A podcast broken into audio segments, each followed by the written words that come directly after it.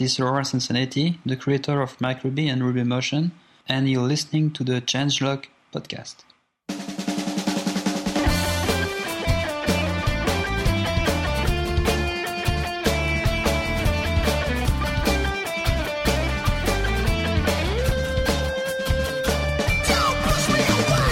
Welcome to the Changelog episode 0.8.4. I'm Adam Stacoviak. And I'm Wynn Netherland. This is the Changelog. We cover what's fresh and new and open source. If you found us on iTunes, we're also up on the web at thechangelog.com. We're also up on GitHub. Head to github.com slash explore. You'll find some training repos, some feature repos from our blog, as well as the audio podcast. And if you're on Twitter, you can follow the Changelog and me, Adam Stack. And I'm pengwynn, P E N G W Y N N. Fun episode this week, a little, something a little different. Um, Andrew and I talked about the news of the pretty much the last month. We used to do the archive shows. We're trying to get back into that groove. Bringing Uh, it back, huh?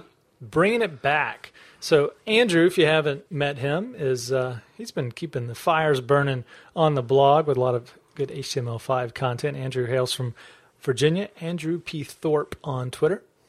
Yeah. I like Andrew. Good guy.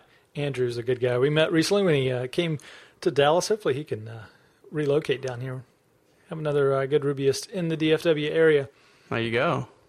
So we kind of ran through the uh, the news of the month. We're hoping to kind of reinstate this maybe once a month, just to uh, talk about what's popular on the blog. There you go. It's, it's always good to do a roundup of what's been out there to just get uh, the thoughts. You know? We do so many quick hits. It's it's nice to come back and see what resonates with the listeners. Yeah, piece it all together. Fun episode this week. Should we get to it after this quick word from RubyConf Argentina? Let's do it. We're chatting today with Ernesto Tagwerker. He's going to tell us about RubyConf Argentina. Hey, Wayne. Yeah, uh, RubyConf Argentina is a yearly event organized by the Ruby Argentina Association. And uh, last year we had some really renowned speakers from all over the world, uh, like Aaron Patterson, Scott Chacon, Konstantin Haase, and Matt Aimonetti. And this year is going to be October 19th and 20th. Yeah, that's right. Where's the location? It's going to be uh, October 90, 90th and 20th in uh, Paseo La Plaza, which is a big theater in the heart of Buenos Aires, uh, close to a lot of things, a lot of touristic sites, and uh, yeah, we're we're happy to have uh, an, an, a place that is bigger than last year. So, in addition to those speakers, who's going to be speaking this year? Uh, this year, we're going to have speakers from all over the world again, uh, like uh, Nicolas Sanguinetti from Uruguay, uh, also known as God Fucka, um, Pedro Belo from Heroku, uh, you, Wynn from GitHub, and Alejandro Gonzalez from Chile. Um, also, we have not closed our, our uh, you know proposal call. So if you're interested in sending your proposal, we'll be happy to review it and hopefully you can make it uh, as a speaker this year. You've got till August 17th to get that in, right? Yes, that is correct. We're still awaiting details on tickets and some other things, but where can folks go to learn more about the conference? Uh, if you want to know more about the conference or see the videos from last year's talk, you can go to rubyconfargentina.org and you'll find all the talks, all the information about the place where it'll be, all the sponsors we have, and uh, what, what, we're planning for this year. Well, I'm definitely looking forward to it. It'll be my first trip down to Argentina and hope to see uh, the rest of you, the listeners down there. And Ernesto, it'll be the first time that we've met face to face, so I'm looking forward to that too. Cool. Yeah, we're we're really looking forward to having you over and uh, having uh, new speakers uh, as as well as uh, speakers that we had last year. And I would just uh, like to point out that we have talks for all levels. We have talks for advanced uh, Rubyists and for beginners too. We have the Ruby Fun Day, which will have workshops for those who are interested in getting into Ruby. And we will have really advanced talks by this awesome speakers that we're we're still uh, confirming as as we speak. So one more time, that's October 19th and 20th in Buenos Aires, RubyConf Argentina. See you there.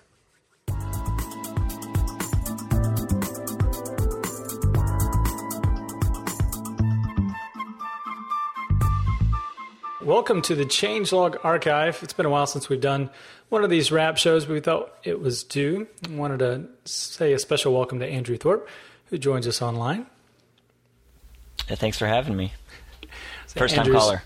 first time caller, long time listener. Andrew's been helping out with uh, contributing to changelog, I guess, since May, and uh, we'll uh, are certainly glad to have him on board. And this time is the first time on the audio. So, what we do here, if you're new to this format, we're just going to run down uh, not news of the day, but news of the last couple of months. Usually, we used to do this about once a month. It's been a while since we've been in that regular rhythm, but we thought we've had enough uh, kind of stack up on the site that we can talk through some of these and just uh, share what you might have missed on the changelog. So, up first, Gitspective, Facebook style timeline for your GitHub feed. Have You seen this one? Yeah, I uh, I think this was actually one of the um, one of the first ones that I actually tried to mess around with when I when I saw it pop up here, and and it seemed like it was uh, pretty neat at the time um, when I saw it. The features seemed like they were still kind of being worked through, but it, it definitely looked like it had some good potential. I enjoyed it. It's from our buddy Zach. This is it brings kind of Facebook style timeline. If you're familiar with the new Facebook cover, style timeline for your Facebook feed. This brings it to your GitHub feed and puts it kind of uh, the vertical line for the, for the timeline, and then they're stacked. Events are stacked on each side of those. It's a nice way to visualize your GitHub feed. It uses the GitHub API, which I'm a fan. Yeah, you would be. I. Uh, it's interesting actually because as much as I love GitHub, I think everybody loves GitHub. But one of the things that has been difficult for me is figuring out the activity, the feed, the notifications from GitHub, and I wonder if uh, projects like this will kind of help to take that to the next level. It'd be interesting, but I've frequently found myself seeing, you know, I have 20 something notifications from GitHub that I never even re- kind of realized that were there. So it'd be cool to see uh, some of this stuff get incorporated into some of the GitHub uh, core. It's a hard problem from a UX perspective just to handle that much data, especially unlike a lot of social networks. These are really different types of activity that we've got on the GitHub activity timeline. So this does a good job of kind of presenting that in a, a filterable format. Yeah, I think we're so used to with the social world, we're so used to following everything you can find and friending everybody you can find. But I found myself wanting to kind of purge out some of these projects that I had been following um, with that mindset just to kind of clean it up a little bit. And I found once I did that, it made the activity feed a little bit easier. So um, I actually did that because when I was looking through this Gitspective, I noticed that there was just a bunch of stuff in there that I didn't really care about anymore. So I was very interested with it, uh, very interested in its potential. It it just definitely caught my attention. You know, I find myself doing that too. Uh, kind of reserving what I watch on GitHub just because it adds so much noise to the timeline. It reminds me of the Seinfeld episode where um, they were discontinuing the the sponge, and uh, Elaine was going around uh, wondering if her boyfriends were sponge worthy. Now I have to wonder if a project is watch worthy for me to be able to pull the trigger to pollute my timeline with all of its commits. So it's like Twitter Bootstrap. I mean, how many people are following that now? Yeah, specifically Twitter Bootstrap. Actually, there are a few projects that we that we uh, have have written about on the changelog that I've noticed are just there are so many followers, and I'm wondering. I mean, I wonder when I see that does that does that mean that this project is something that everyone should keep note of, or is it just the um, the world that we're living in with you know following everything you can possibly find, and those have just been around longer. I don't know. It's, it's interesting. It's kind of the social world that we're living in now. Well, Bootstrap, and specifically, I guess, has got twice as many followers as the number two project on GitHub, um, and it just creates a massive amount of data problems just in of itself. But uh, yeah, it's popularity breeds uh, new problems. But I guess those are good problems to have. Yeah, it's still it's an old problem. You want to become popular, but there's a lot of growing pains that come with it. Up next, I want to talk about Hammer.js. This is one of the projects you posted. Yeah, this is actually um, the first one that I posted on the changelog, and uh, I used it quite a few times before I posted this, and I fell in love with it. Um, I was trying to solve the problem of um, handling touch events and handling um, click events on one application. So, you know, there's a iOS problem where not it's not a problem, it's just a design decision where when you put your finger on the screen, there's about a 300 millisecond delay before a click event is registered, um, and so trying to figure out how to eliminate that when you're trying to do very fast uh, interfaces. And instead of manually handling all the touch start and touch stop, and you still have to handle click for, uh, you know, your desktop version of your site, it basically gave me a very easy way to just register a tap event or a uh, double tap event or handling some drag problems. And so like that is actually a very very useful project. And not to mention one of the coolest uh, landing pages i mean hammer.js and the the whole their catchphrase is you can touch this. It was a very uh, fun project to kind of work with. I really really enjoyed that project. Extra points on the changelog for humor in your README. This ties into the whole MC Hammer thing they got going. Can't believe you couldn't use Hammer Don't Hurt 'em in the headline. That would have been perfect. well, you have to realize it was the first thing I was writing, so I wasn't sure exactly how uh, how much creative freedom I had. That may be before your time, anyway. And I think it was it was I'm I'm fairly young, but it was uh it was still relatively popular when I was growing up. Sad to admit that I actually caught Hammer in concert. It's one of the first concerts I ever went to. Did you wear your parachute pants to it? I didn't have the sh- the, the pants, but uh, yeah, there was uh, it was an interesting concert, to say the least. Another one that you posted, TweetStream, easily access the Twitter streaming API. So Twitter has a couple of APIs, the REST API, which you, I guess most people are familiar with, but the st- streaming API is where you open a persistent connection and you get new data it's just kind of sent down to you as it happens in Twitter. One of the Ruby libraries for that is TweetStream, originally uh, created by Intridea, and now taken over by Steve and Eric, friends of the show. You wrote this one up. Yeah, so this was actually um, early on for me too, and, and one of the interesting things about this, um, specifically about this article, was this was the first time I actually was corrected multiple times um, by specifically by Eric, which was fine. It was interesting to see, uh, even when you're writing an article up about the open source world, that people really enjoy getting involved and helping out. So I think I uh, misrepresented who the authors behind TweetStream were originally, and um, that was able to be corrected. And so yeah, that was a that was encouraging to me to see even with writing when i write something incorrectly the open source world just helps. And that's one of the very attractive things about the open source world to me. But uh, specifically about these two um, okay so yes tweetstream is a very neat gem. Allows you to hook into the uh, twitter streaming api um, it's actually built on top of uh, em twitter which is an event machine client for the Twitter streaming API. But uh, basically, it's a very very easy inter- very easy interface to use that allows you to um, just kind of pull the data into your Ruby application uh, very easily. T the command line interface for Twitter is built on top of the TweetStream gem, and I've, I've used been all using of them. T a lot. I love that little project. Yeah, I enjoy it. I I am like you. I really do enjoy the text mode world. Um, but for some reason, Twitter is the one that I can't I can't do. I cannot find myself in text mode on Twitter. I, I need to use the uh, Twitter app or the website. Unfortunately, the app hasn't been updated in in quite a while, but Yeah, it's by no means my primary client, but I just love the way that uh, T is written to be all Unixy under the hood, so you can pipe everything between commands, and it's kind of prompted me to get into the shell scripting world a little bit deeper. Uh, right now, I'm trying to write a um, Z shell completion script for T, just to kind of round out some skills in that area, and it's it's kind of fascinating how those work. As soon as I get hooked on a, a new command line client, the next thing I have to do, because I'm lazy, is uh, build completion scripts for it because I hate having to look at the usage banner all the time. Yeah, I think the uh, the Z shell completion scripts specifically are incredible. Um, since switching over to Z shell, I have thoroughly enjoyed that. Uh, early on, when I when I was using, um, I think I was using Oh My ZSH, there was there was a, a few conflicts with some of the completion that was kind of driving me crazy. And since I went to a more vanilla you know, nothing against Oh My ZSH. It was actually what kind of got me into the whole world. But since then, I've gone to a more vanilla setup and uh, really enjoyed the power behind those completion scripts. I think you're the one that got me into most of that too.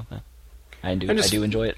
I'm groping my way along as I go. Um, yeah, I started with um, Z shell, and I started with uh, Janus for Vim, and I've jettisoned both of them recently and kind of rolled my own based on Holman's dot files, which we've featured up on uh, dotfiles.github.com. If you haven't seen that, follow Octodots on Twitter, where uh, if you're interested in getting into the whole dot file space, we're trying to make it easy and give people a kind of a on ramp to, to that whole world. Because you know I know coming from a .NET background, I was it didn't have a GUI, I couldn't do it, and now I've seen the the power of Unix and just lament uh, how much I wasted my youth on uh, Windows platform. Yeah. Sorry about that. I was like Forrest Gump. That's all I got to say about that. My phone was ringing right there, so I'm new. I'm new at this. I'm trying to figure out what to do. Not a problem. Up next, Sextant. View your Rails routes without waiting on Rake. So that's a nice segue. So uh, in Rails now, if you want to view your routes files, one of the I guess the only way to do that is to uh, run rake routes, and that's in text mode. It's in the, terminal. Um, and if you're looking for a particular one, you can pipe that to grep or something like that. Um, friend of the show, Richard Schneeman, down in Austin, works at Heroku, uh, has written Sextant, and it's basically a plugin for Rails, just a gem that you install that allows you to see your routes directly in the browser. Yeah, it's it's pretty cool. Um, I think that you know using tools like this, I guess it's it's kind of the opposite of text mode. So um, it's it's taking you to the browser to see what you're doing. W- one of the things that I think is cool about this, I, I, tend to. There are a few things like the Git help pages where I tend to want to see them in a browser just because of the uh, the layout and the formatting structure, and I think this is one of them. Um, depending on how wide your your terminal window is, sometimes these, if one line of these routes gets messed up, um, it can really, really confuse you when you're trying to figure out what any of the routes are. So I love this project. I love seeing these routes in the browser, and I always see them formatted correctly, and it's it just has made it a lot easier for me to figure out, you know, what the heck I'm trying to do. That's a good point. If you get really deeply nested resources, those get uh, kind of wide, and the output in Rake's not that great. Uh, it looks like in the screenshot that uh, he's kind of reproducing that output, putting it directly in the browser, but with uh, on the web, you got so many more you know, presentation options. Hopefully, can solve some of those problems with wrapping because it gets kind of hard to see what lines up with what. Yeah, I believe it's actually a you know horizontal, horizontally scrolling uh, div that these are wrapped in. So I, I, I just I think if I'm not mistaken that I I had that problem and I brought them up in the browser and I was very very pleasantly surprised to see that uh, I didn't totally mess up the whole formatting just because of a skinny window. You know, one of the most popular projects of the last few weeks and a couple of months on the changelog has been Ruby Motion. Um, episode uh, 082 was just off the charts in uh, reception, and lot, you know, all the credit there goes to Laurent and just the project that he's created. But some side projects, uh, I guess, community projects have sprung up around Ruby Motion, and one of those uh, that was quite popular was, um, other than the Ruby Motion toolchain open sourcing uh, that we talked about uh, on the show was the Ruby Motion samples. Have you played around much with Ruby Motion yet? Um, I haven't. I've watched the uh, the Pragmatic Programmers video, um, and I've just kind of been following the community, listening to Sam talk about it, Sam Soffes talk about it. Um, it does seem like it's kind of like the solution that everybody's looking for. Uh, it still has some growing to do, I think, but or at it, least Rubyist. for Rubyist, yeah. Um, it, I think it still has some growing to do, and if you talk to Laurent, I think he would would kind of say the same thing. But even just seeing the popularity of this thing explode ever since it released, and you can, if you just go to the website to look at the project, you can see that there's more effort being put into the you know website around the project. Seems like they're the customer support options have increased, and so it does seem like it's just exploding, and, and rightfully so. I mean, I've heard very good things about it. Some other projects I've been keeping an eye on. Don't think we've posted the changelog yet. Formotion was another one that um, allows you to do forms in Ruby Motion pretty easily. We'll be sure and put that in the show notes. Um, but there's all of these uh, community source projects that are cropping up to make it even easier to build Ruby apps inside of Ruby Motion, or I guess iOS apps inside of Ruby Motion. Yeah, I think that it'll just continue to go that way too. I mean, this is to a Rubyist not having to go into a language like Objective C to do this. I think will just continue to grow, and so I think we'll continue to see um, the community grow around it. I, I believe isn't there a uh, similar to the Ruby Gems um, environment? Isn't there something similar to that for the Ruby Motion or for There's CocoaPods, so you can kind of mix and match between Ruby gems, and then CocoaPods allows you to pull in iOS frameworks. And we talked right. to Alloy about that. Alloy on Twitter. His name's Alloy, but uh, A L L O Y on the Twitter. There's al- yeah, and there's also the uh, the bubble wrap one that's we've covered on the on the change log, which it seems to be you know they're trying to uh, directly basically map every Cocoa wrapper to a Ruby you know Ruby uh, syntax. So Yeah, some syntactical sugar for a lot of the the Cocoa frameworks. Um, it's another community project. It's a, distributed as a Ruby gem. So you just in gem install bubble wrap, and then you got uh, things like uh, some UI helpers and camera helpers and location helpers built right in. Pretty cool stuff. and there are specific uh, you can use Ruby gems with Ruby Motion, right? But there are just some specific do's and don'ts when you're doing that. Yeah, I believe that's right. Not sure what they are off the top of my head, but I think that I heard Laurent say that actually in the episode. So Staying with the iOS theme, Cupertino is another one from Mattt Thompson. Matt with three T's on the Twitter. It's basically a command line, back to text mode, command line interface for um, the Apple Dev Center. So I know a lot of times when I've had to do tasks in the Apple Dev Center for getting uh, certs and keys and all of that sort of thing, it's just been, it's just a GUI based nightmare for me trying to navigate my way through um, that whole portal. This takes it down to the command line so you can automate a lot of those things, kind of a Thor or Rake style interface.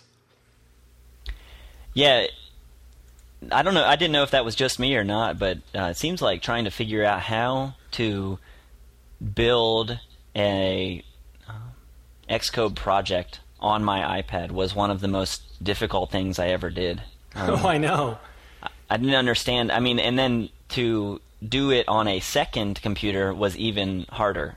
And that was the way that they're handling their certificates and keys. And it seems like this kind of a project is really going to make that a lot easier, which I would be glad to uh, to use on my next uh, iOS project. But yeah, that that is an area where you know I don't. Many people don't have too much bad to say about Apple, but that's probably one of them where they could really use some some uh, put some of their bright minds behind it just to make that process easier. I, I really I don't know if it's difficult by design or what, but yeah, when you you build your first iOS app, even if it's a Hello World app and you want to see it actually run on the device and outside of the simulator, uh, you know, it's it's kind of opaque the process to, especially if you're in a team-based environment, to get the right device IDs into the right provisioning profile and all of that uh, cocktail mixed up to be able to sign the app and put it on your device. Yeah, and if you're working with a team that's specifically, you know, an external team that you are just kind of helping out with, then it's kind of a big process to get added to that team and then to be removed from that team, you know, if that happens. So yeah, uh, Cupertino definitely seems like it is going to aim to solve those problems, and for me, doing any of that at the command line means that it will be easier to do. So I will welcome that with open arms. Switching gears over to the HTML5 area for a minute. Grunt, I believe this was one of yours. Yeah, so Grunt, um, I'd used it in the past, but not too heavily. Uh, just basically gives you the ability to, um, you know, run command line tasks in your uh, JavaScript environment. Um, very, very useful project. Uh, you can, you know, you can use it to test your code quality. You can use it to concatenate files. You can use it to do a lot of things. Um, but it, it's, you know, like a I'm not sure what to compare it to, but there is a whole community growing up around this tool, and plugins are being written for it for different environments. And Um, but I think the ones that are kind of just the standard ones are the you know JavaScript lint and QUnit, Minify stuff like that. But uh, it's it's a very neat project, and if you haven't used it in any of your um, J- JavaScript projects that could use some automation, I highly recommend trying it. It's it was very easy to get started with, and wrapping your wrapping your head around it can be difficult at first, but once you get it, you you definitely see um, the benefits of it. So, yeah, I I enjoyed writing that up, and I think this was actually one of the ones that I uh, I heard from quite a few people as soon as I posted this article for Grunt. I heard from quite a few people that are like, "Hey, you know, I wrote this tool for uh, this plugin for Grunt. Consider covering this." And I think that that is the goal. I think we kind of want to compile a list of a bunch of different useful plugins, but it, it does seem to have its own little community growing up around it. So definitely something worth checking out. We need a way to post multiple repos in the same changelog article. Maybe something we can whip up soon um, instead of being a one for one deal. It'd be nice to you know have a, a topic and then embed three or four, especially if it's a plug in parent child type of relationship like this. Yeah, absolutely. So staying with the HTML5 theme, uh, is a content editor for GitHub. You're drawing a blank because you don't remember this project at all, do you? I do, but I'm thinking of Impress. Let me bring it up real quick. This is the one. It's basically Jekyll in the sky. Host your blog on Jekyll, but it gives you a, a nice editor to edit content. Oh yes, yes, yes. So basically, Prose, very cool project actually, and you can use it to edit uh, anything. You can. It's more or less a front end for editing any kind of a file um, on GitHub, any kind of a you know text file on GitHub. But uh, I think the goal is to kind of help you to basically create a Jekyll site and be able to edit that on their in their environment. Uh, very neat, very beautiful interface. Actually, it's you kind of when you start to see some of these projects, you see that a lot of interfaces kind of go in the same direction, and a lot of stuff starts to look very similar because it's what's popular. And when I first saw Prose, I remember thinking that it just seemed fresh. Very beautiful interface, very well done. It took me just a few minutes to get um, to get involved, and they actually imported my my projects in from GitHub, and I was able to kind of browse the files and edit the different pieces of files. I think the only thing I really tried was editing a README, but I mean, you've used Jekyll. You've used Jekyll. I've never used it. You've used it, I think, for your WynnNetherland.com, if I'm not mistaken. So, did you? I tried it back in the day, and there's Octopress on top of that. Uh, I'm a Nesta CMS fan right now. I've been using that uh, lately. But yeah, I, I, love static website generators in, in general, and this kind of gives you the best of both worlds. The downside of doing the static thing with getting GitHub, while it's geek friendly, if you've got non geeks that want to contribute, it's kind of hard to uh, sometimes to give them the overhead of the Git workflow. This would allow you to have uh, you know less technically inclined people on your team be able to contribute. Yeah, I think that there's definitely hope. Uh, we actually recently got some some designers who had never used version control to wrap their head around GitHub, and the GitHub for Mac client made it very easy for them. So uh, I think that there's definitely hope, and it's going to keep growing, and adoption will probably keep growing. So, yeah, but you know, if you haven't used Prose, or if you're looking for kind of a online editor for you know a blog and a or a static site, or uh, just even while it's not specifically suited for doing any kind of you know code markup editing, it's definitely worth checking out.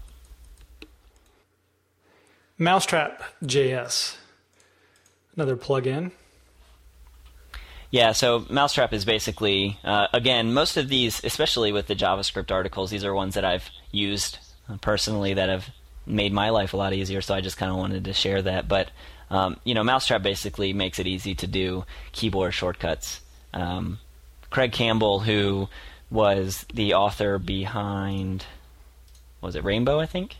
yeah, Craig Campbell, one of the authors behind Rainbow, or the author behind Rainbow, actually, you know, wrote this very small little library, and basically it just makes handling JavaScript shortcuts easy. Um, you know, and it handles sequences and it handles key combinations. It's similar to what if you're used to the Gmail sequences, and uh, it's very, very easy to do, very easy to use. And I love use... the Gmail sequences. Oh yeah, I mean that's they're kind of pioneers in that little world. So to you know see other. It's it's becoming easy to use that stuff in any website. Very exciting.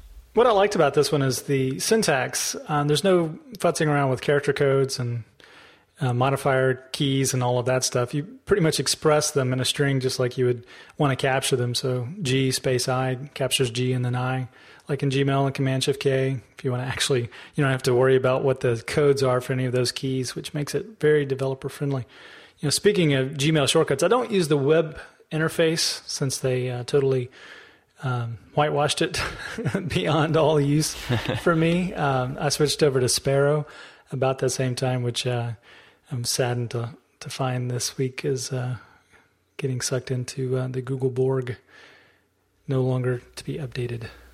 Yeah, it sounded like they're only going to be releasing maintenance releases for Sparrow, but um, have you ever used the uh, Gmail client on your iPhone?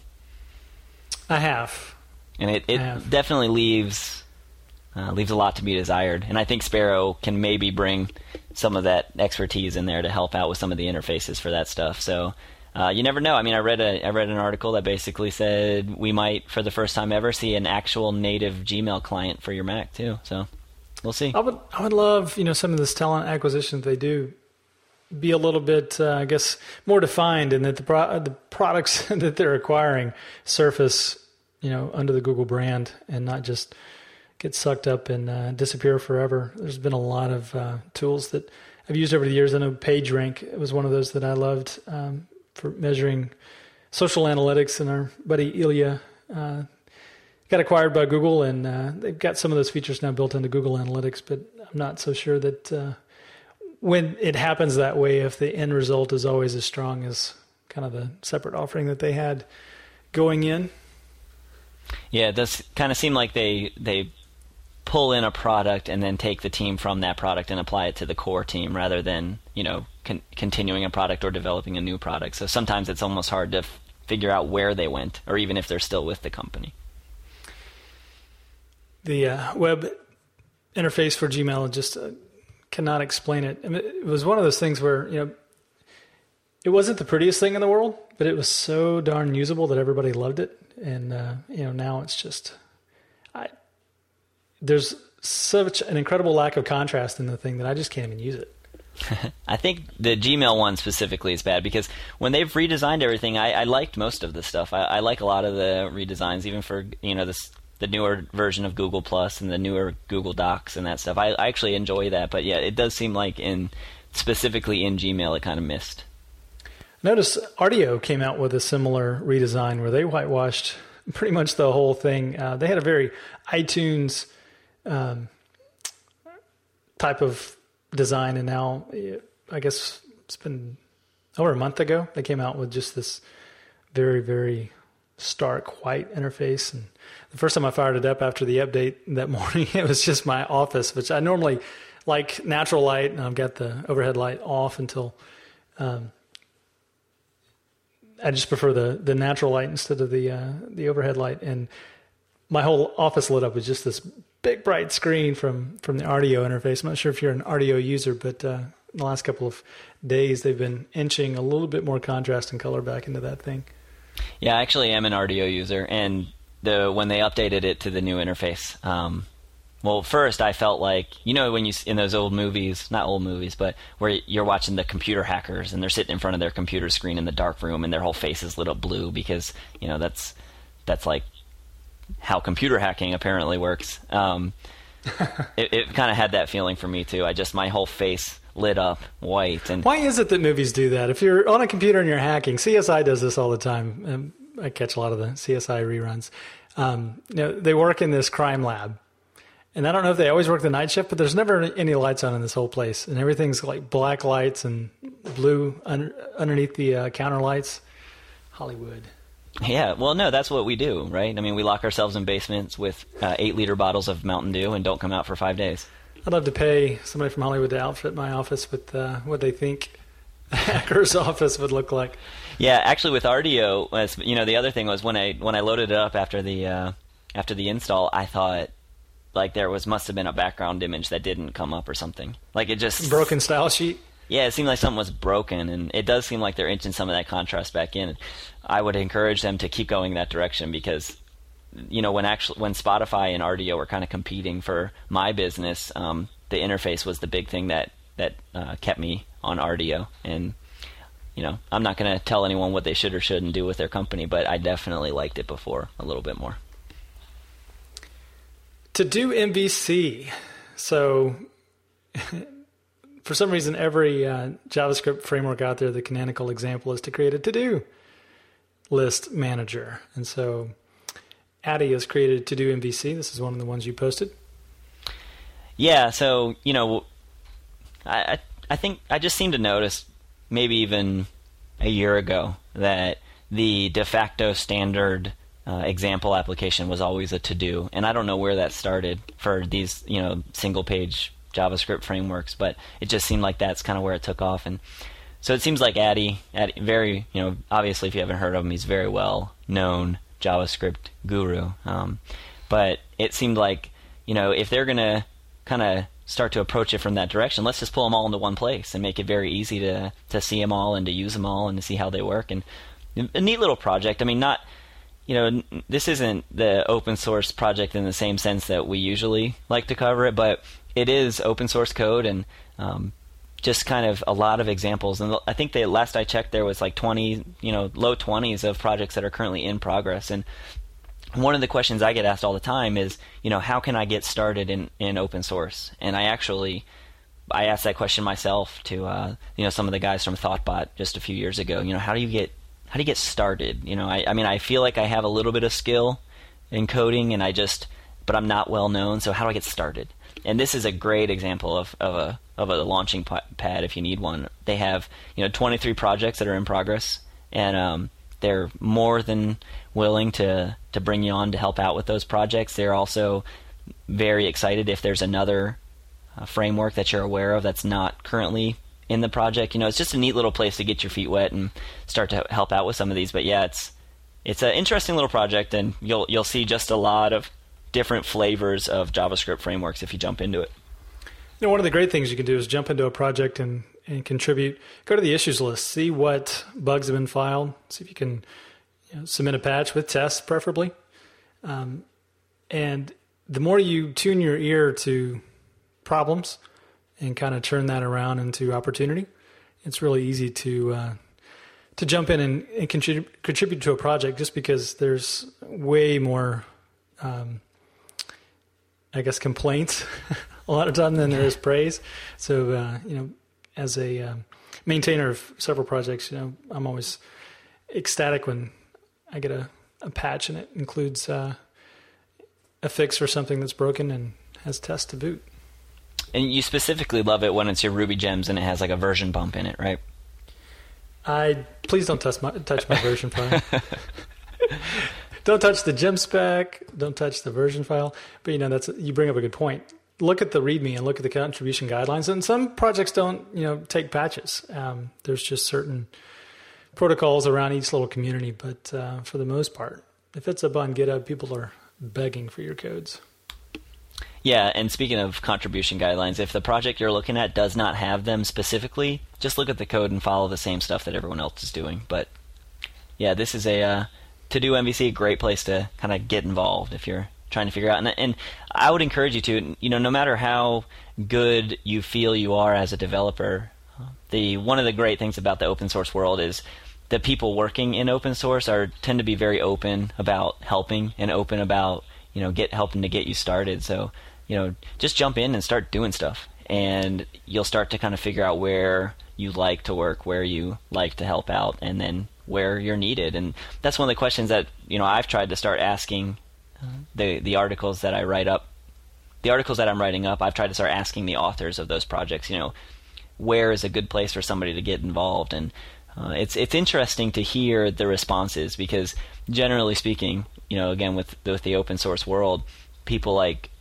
they just kind of say, you know, we're looking for people to test it for bug fixes, for new features, but what we really want is just to get in GitHub, look at the issues, and see what people are talking about. And that's the perfect place to kind of jump in and start helping out. Absolutely. Let's end on one that's a bit lighter. Uh, don't git blame me, I was pairing t shirt. So I sent out a tweet, uh, a free t shirt idea with that as the slogan. Um, Teespring picked that up and turned it into a product. And over 80 of us bought it and appreciate uh, those of you that helped out with that. Mine came in the mail a couple of weeks ago. It fits great, American Apparel. And uh, I'll probably be sporting that at a conference near you pretty soon. Yeah, I actually bought. Uh, I think two of my uh, my two of my favorite T-shirts in the last you know six months have been the "Don't Get Blamey" T-shirt and the Cheddar T-shirt. I have both of them, and I wear them uh, quite often. So I guess that is the uh, nerdy computer hacker part of me that we were talking about. But yes, it's neat to uh, it's neat to to get, especially when they're high quality T-shirts from American Apparel. Um, not some of the other, uh, you know, some of their competition is a lot heavier, thicker. Yeah, I like I like them. Cheddar is uh, Cheddar app, Sam's to-do list in the sky, but powered by push. So um, all of your devices are instantaneously updated whenever you update the website, and vice versa, which is pretty cool. Yeah, ironically, I'm not sure if you saw my tweet last week where I spelled cheese in my cheddar shirt. I did not see that. Oh, the irony was painful. Do you know where the name Cheddar even came from? I, I mean, I just assume it was kind of. I think he's a burger enthusiast, so I just assume it came from. I don't know. I don't know. We'll have to ask Sam on a future show. Yeah. Well, thanks, Andrew, for joining us and popping the cork on this first uh, edition of the uh, wrap up this year. Yeah, no problem. I really enjoyed it. It's a lot of fun.